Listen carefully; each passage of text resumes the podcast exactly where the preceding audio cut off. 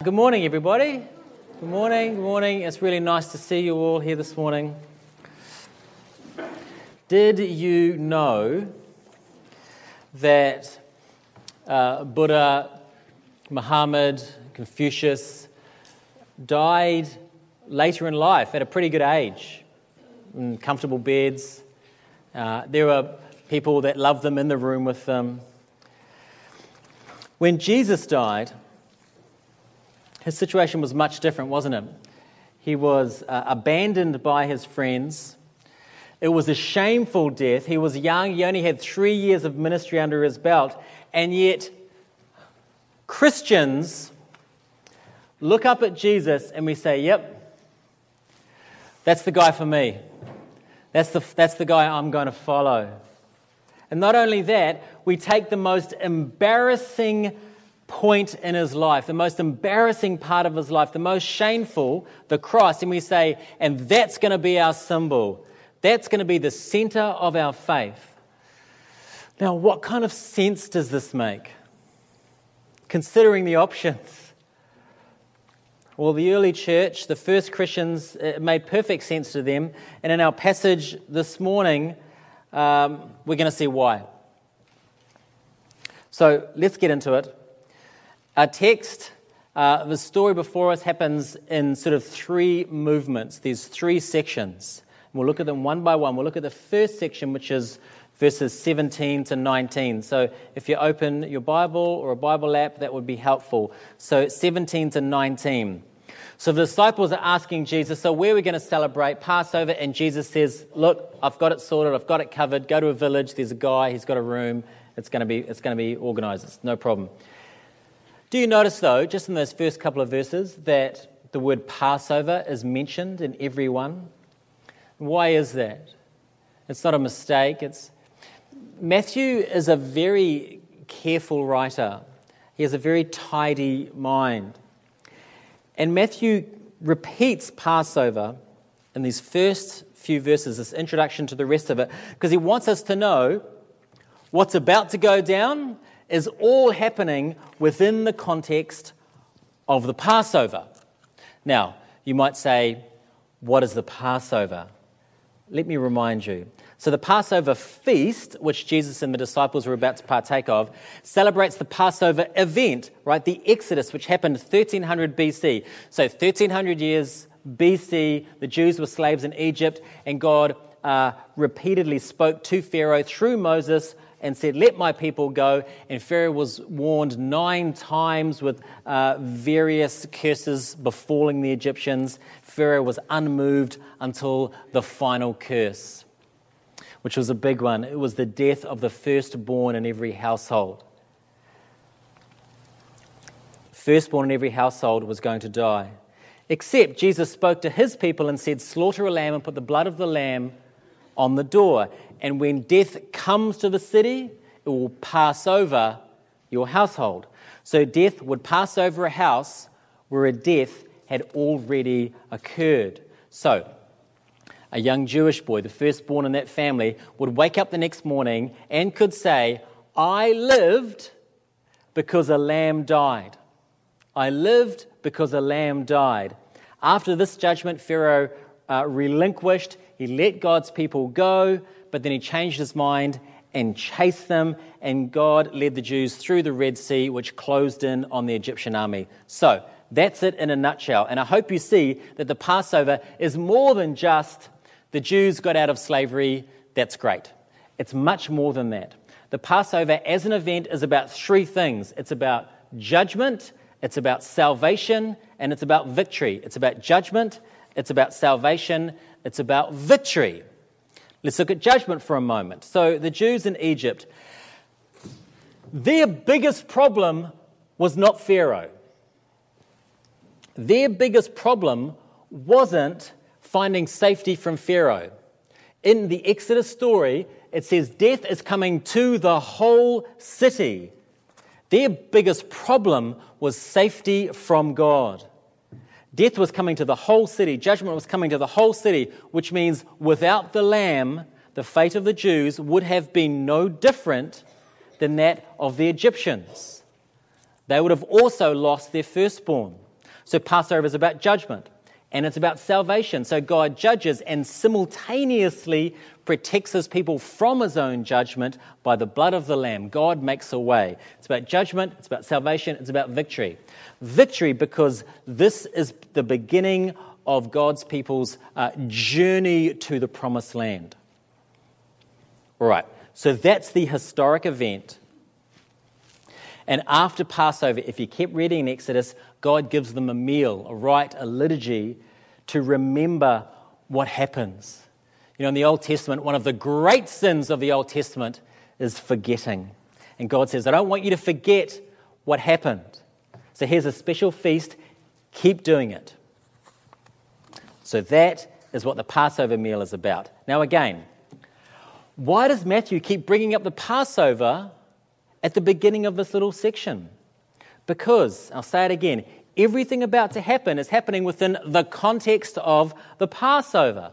And during that Passover meal, Jesus is going to say something uh, offensive and radical.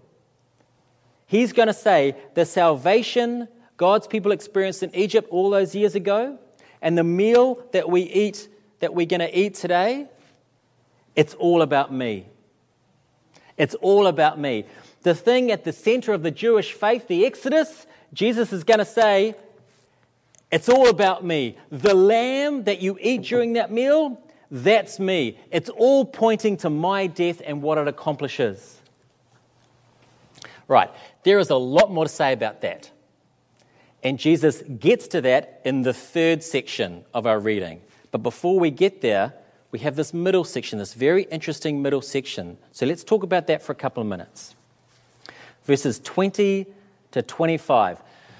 So the disciples and Jesus have found the guy, they've found the room, they've got the meal, they're eating the meal, they're in the middle of the Passover meal, and Christ drops a bombshell on them in verse 21.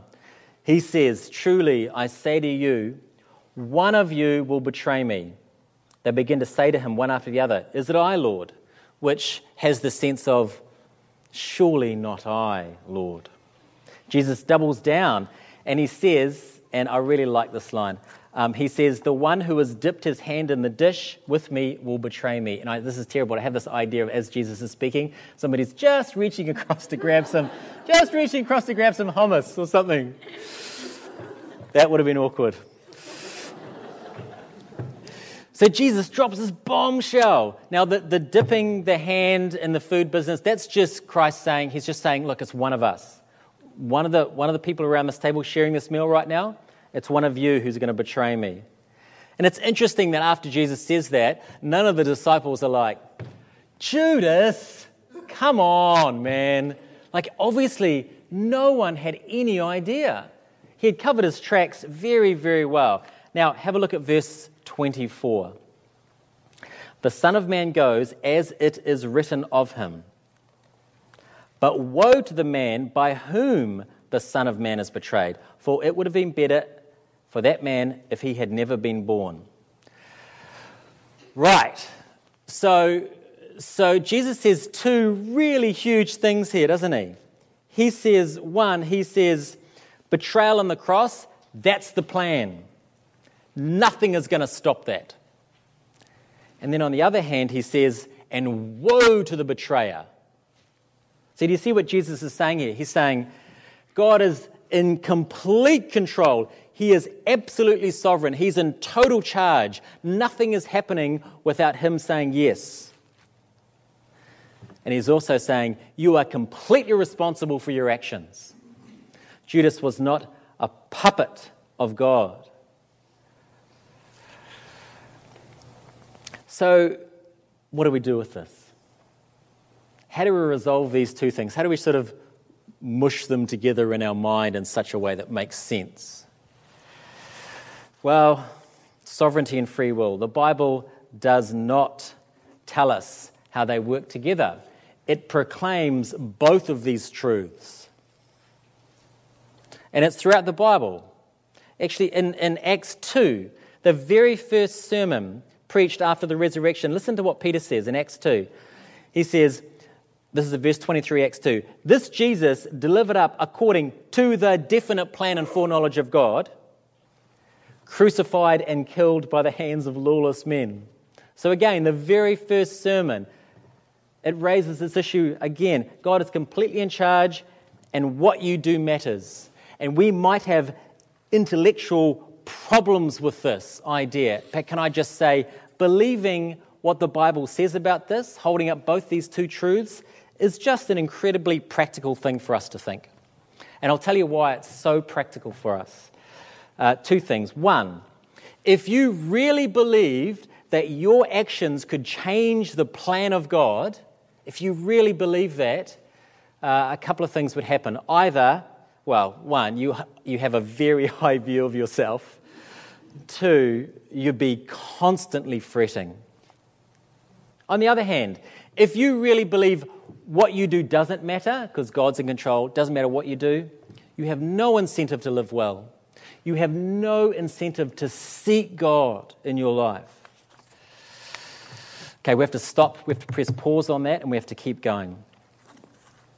Let's look at verse 25 to finish this middle section that we're in. Verse 25 Judas, who would betray him, answered, Is it I, Rabbi? And he said to him, You have said so. Do you notice that the other disciples say, Is it I, Lord? And Judas says, Is it I, Rabbi? Is it I, teacher? So something, either something has hap- happened in Judas' estimation of Jesus, or, or perhaps he couldn't bring himself to call him Lord, knowing what he has done. In John's Gospel, we, we, we get an extra detail here, which is helpful. Jesus, who's the host of the meal, he gets to choose who sits in the position of the places of honor on his left and his right. And Judas in John's Gospel says that uh, is sitting in a place of honor at the table. He's sitting right beside Jesus. And why has Christ done that? Because he's giving him an opportunity to change he wants Judas to know, I know it's you. And it doesn't have to be this way. It's Jesus reaching out to Judas, but Judas refuses. He can, he can feel the weight of those 30 pieces of silver in his pocket. As he's having this conversation, he can feel the weight of that money in his pocket. And it feels good. Surely you don't mean me, teacher. Surely you don't mean me. It's just such an ugly, cynical thing to say, isn't it? He thinks he can fool Christ, right? He thinks he can fool Christ, which we think sometimes. Folks, if you're at church today and you were doing churchy stuff at church but you have concrete plans to betray your God today or this week, and you're here and you're saying the right things, but you can feel the money in your pocket, and the plans are set. Folks, can I remind you, you cannot bluff God, you cannot fool Christ. On this first Sunday of Lent, you need to repent. You need to hear the words of God and you need to see yourself in Judas and make a different decision. We've looked at the first section where Jesus, where Matthew tells us it's all about Passover. We've looked at the second section. We hear about the betrayal of Judas. And now we're going to look at the final section here, the last section, verses 26 to 29. Is everyone still with me? You with me? Great. Okay. So Jesus and his disciples are they're doing the meal, the Seder. And the Passover meal, uh, if you've been to one before, you'll know there are words and actions relating to the uh, you know, deliverance from Egypt.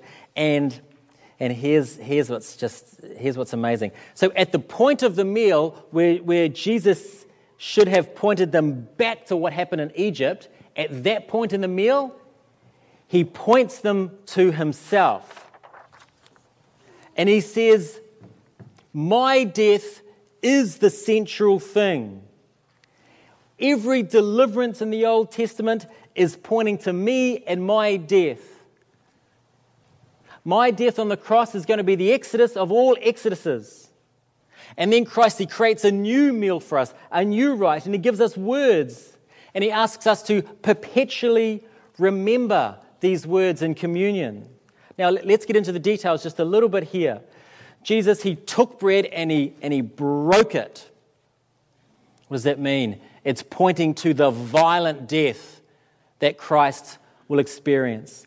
And then he takes wine, a common cup of wine, and he says, This is my blood poured out for many for forgiveness of sins. So here Jesus points to the meaning of his death. It's not, he's going to die, but it's not, a, it's not a pointless, violent death. Jesus' death is not uh, the result of his enemies weaving a plot he couldn't escape. He would die because God willed it, and there was a purpose in this death. The death was for many, for forgiveness. Now, do you notice that the main course of the Passover meal is not mentioned? You notice that? So far, it's just sort of, it's just kind of bread and wine. Sometimes my wife will go out to dinner at a, at a girlfriend's house and stay there for a few hours, and she'll come home and I go, "How was it? Oh, we had a great time." And I'll say, "What did you eat for dinner? What did you have for dinner?" And she goes, "You know, like wine, cheese, crackers." And I'm like, "Yeah, but, but like, what did you have for dinner?" She's like, "Wine, cheese, crackers." that's not a dinner. Where's the protein? Where, where's the main bit of the meal? Why does not Jesus mention the lamb? He doesn't mention it. He never mentions it because he's the lamb. He's the lamb. So remember, I said the Passover event was about three things it's about judgment, it's about salvation, and it's about victory. This is what the cross is about. Judgment comes to the city but passes over the house where the lamb was slain. Death passes in houses where a death has already occurred. The little firstborn um, little boy gets up in the morning after Passover and says, I'm saved because the lamb has died. Well, judgment comes to this world, but Christians say, I am saved because Jesus died. He died in my place, and this is the basis for the new covenant. So Christ, He interrupts the Passover meal. He changes the liturgy and he says, It's all about me. There will be judgment, but it will fall on me. There will be salvation for you, and there will be victory. And that's verse 29 there. Jesus says, I tell you, I will not drink again of the fruit of the vine until that day when I drink it new with you in my Father's kingdom. Jesus picks up on this whole meal idea again and points us to a time when he will return, when he will defeat evil, and we will banquet with him. It's this picture of eternal joy and abundance and rich relational goodness. And that's what communion is about. But do you notice here that, that Jesus specifically talks about eating and drinking? It's a way of saying we get to appropriate what Jesus is going to do, what Jesus has done. So he doesn't just break the bread and go, My body is broken, and then put it over here and go, Yeah, look at that. It's going to get broken. And he doesn't pour a glass of wine and go, Yeah, wine, it kind of looks like blood, and, and I'm going to bleed, and, and I'm just going to sit that there for you to look at. No, he says, Eat and drink. Why? Because he wants us to take on the benefits of the cross into our life. That's the picture. So, communion is more than just. Um, it's more than just remembering like we remember a great holiday we went on. It's remembering what has happened for us and living into that. Now, I'll finish here uh, with a great scene from the Lord of the Rings book. So, um, so, chapter 5, in the final one, The Return of the King. So, there's this big battle, and it looks really bad. And Pippin, the hobbit, is standing at the gate of this fortress, and this huge demon king breaks through the gate. And Pippin realizes he's going to die, and he's staring death in the face. And suddenly, what does he hear? He hears the horns. The horns. It's the riders of Rohan it's the cavalry. He is saved. And let me read what Tolkien writes at this moment. But Pippin rose to his feet as if a great weight had been lifted from him. And he stood listening to the horns, and it seemed to him that they would break his heart with joy. And never in years could he hear a horn blown in the distance without tears starting in his eyes. The bread and the wine, that's our horn. That's the living memory. That's what the cross means that we are free, that we are forgiven, and we'll be with Christ for eternity. Amen.